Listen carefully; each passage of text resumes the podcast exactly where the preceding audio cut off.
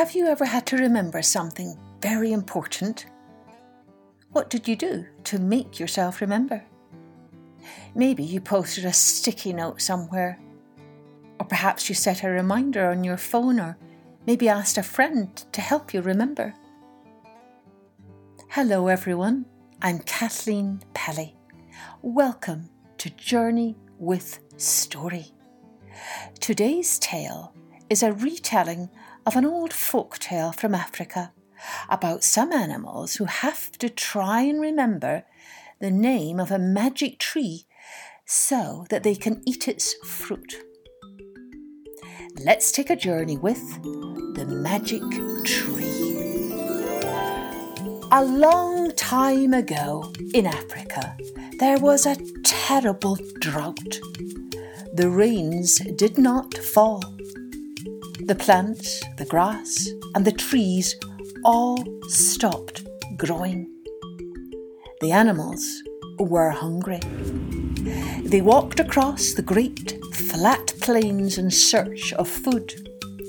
For many days and for many miles, they walked and walked and walked until finally they came upon a most magnificent tallest tree they had ever seen, with branches that bowed and buckled with the weight of ripe, juicy fruits, the likes of which they had never seen before. But try as they might, none of the animals could reach the fruit, for the branches were too high and the trunk of the tree was too smooth for them to climb.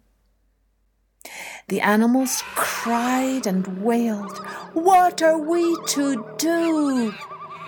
Listen, roared Lion, king of the jungle. I remember my grandfather told me a story about this magic tree whose fruit could only be reached by one who knew the name of the tree. Well, tell us! Who can tell us the name of the tree? cried the animals. We must go to the old chief who lives on the sacred mountain, said the lion. He will tell us its name. I will go, said Hare. I am the fastest runner. So Hare set off across the great flat plains, running like the wind until he came to the foot of the sacred mountain. Then up he bolted and landed with a thud before the old chief who was sitting quietly in prayer. How can I help you? he asked kindly. Please, panted Hare, we are all so hungry, and we have found the magic tree with wonderful fruit, but we cannot eat the fruit until we know the name of the tree. Do not worry, said the chief. I can tell you its name. The name of the tree is Uwungalema. Thank you, cried Hare as he set off back down the mountain and sped back to where the animals were waiting for him. Along the way, he began to imagine how happy all the animals would be when he told them the name of the tree and how they would thank him and be grateful to him forever. And so busy was he thinking these thoughts that he did not notice the enormous ant hill in his path until crash! He ran right into it and landed in a tumbled heap before the animals. What is the name of the tree? The animals shouted at him. Hare shook his head over and over and over, but the name of the tree was gone. I can't remember, he wailed. The animals groaned. No, we need to send someone else. Someone who will not forget. That would be me, trumpeted Elephant. I never forget. The animals agreed, and so Elephant started out across the great flat plains toward the sacred mountain. When Elephant reached the top of the mountain, the chief was sitting there in his usual place. Please, can you tell me the name of the magic tree? The animals are so hungry. The chief looked puzzled. But I already told Hare the name of the tree. How could he forget so soon? But very well, I suppose I can tell you again. The name of the tree is Uwungalema. But do not forget it, for I will not tell anyone else. I will not forget, said Elephant haughtily. We elephants never forget. And she headed back down the mountain toward the magic tree, where all the animals were waiting for her. Me forget, she grumbled, still bristling at the old chief's words. How could I ever forget anything? Why, I can remember all the names of the stars, all the names of my great uncles and great aunts, all the names of the flowers of Africa, and I even remember all the names of the rivers. So busy was Elephant remembering that she did not notice the huge ant hill in her path, the very one that Hare had crashed into until thud! She tripped and skidded right into the middle of all the animals who shouted, Tell us the name of the tree! Elephant was dizzy and discombobulated. I can't remember that now, she snapped. I am tired and cross and completely out of sorts. All because of that silly tree and that rude chief.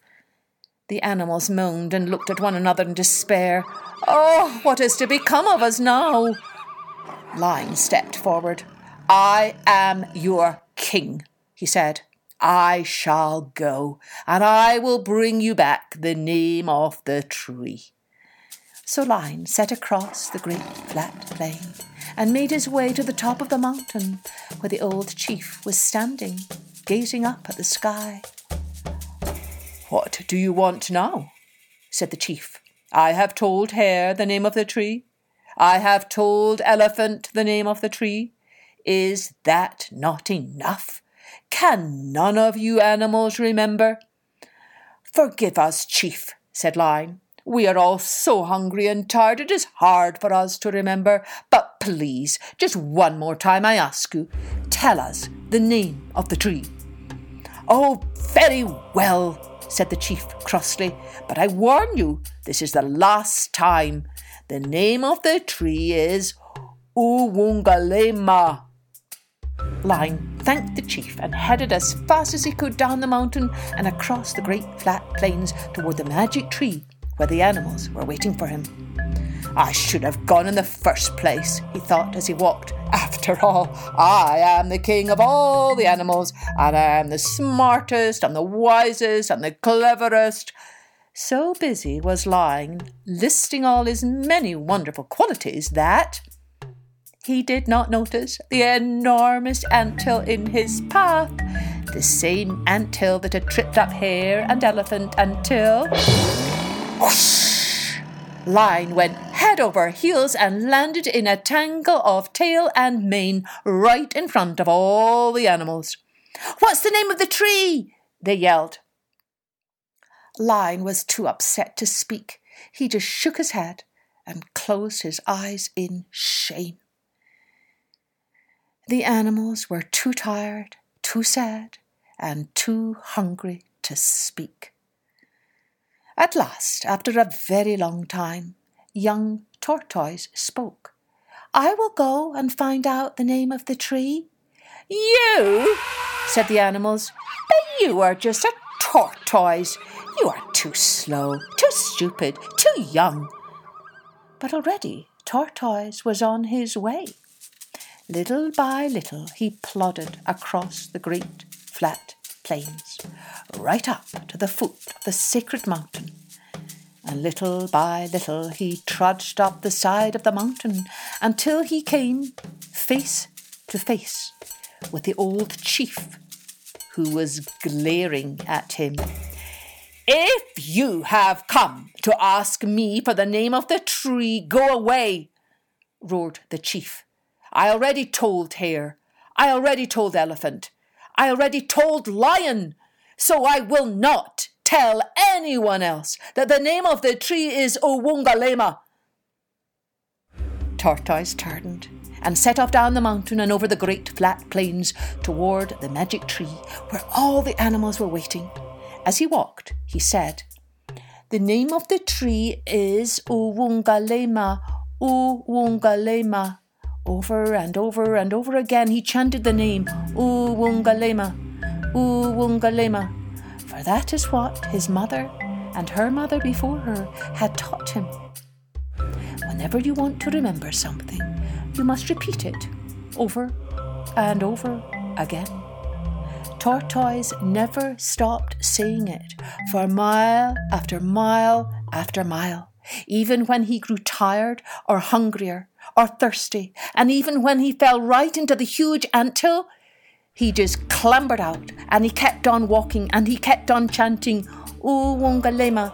The name of the tree is Uwungalema. None of the animals noticed Tortoise as he walked right up to the foot of the tree and he said in a very loud voice, The name of the tree is Uwungalema. At once, the branches of the tree bent low, low to the ground, where all the animals could reach its wonderful, ripe, juicy fruit. They ate and ate and ate until they were full. Then they hoisted Tortoise high in the air and they cheered and they marched around the tree, chanting, Oh Wongalema, Oh Wongalema. The name of the tree is Oh Wongalema. And they never forgot the name of the magic tree again. Will you?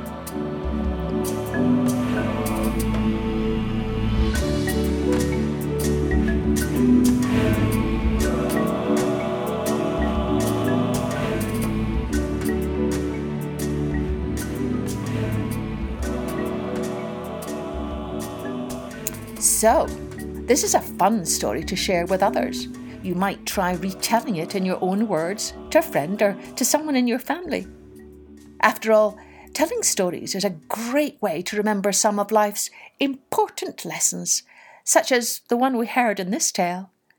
It was the animal who tried the hardest, rather than the one with the most talents, who ended up saving the day and being the hero. If this tale painted some pictures in your mind of that magic tree, or maybe of the chief sitting on top of the sacred mountain, of the tortoise making his way back to the animals beneath the tree, then do start drawing those pictures and send them to me so that we can share with others. Cheerio then. Join me next time for Journey with Story.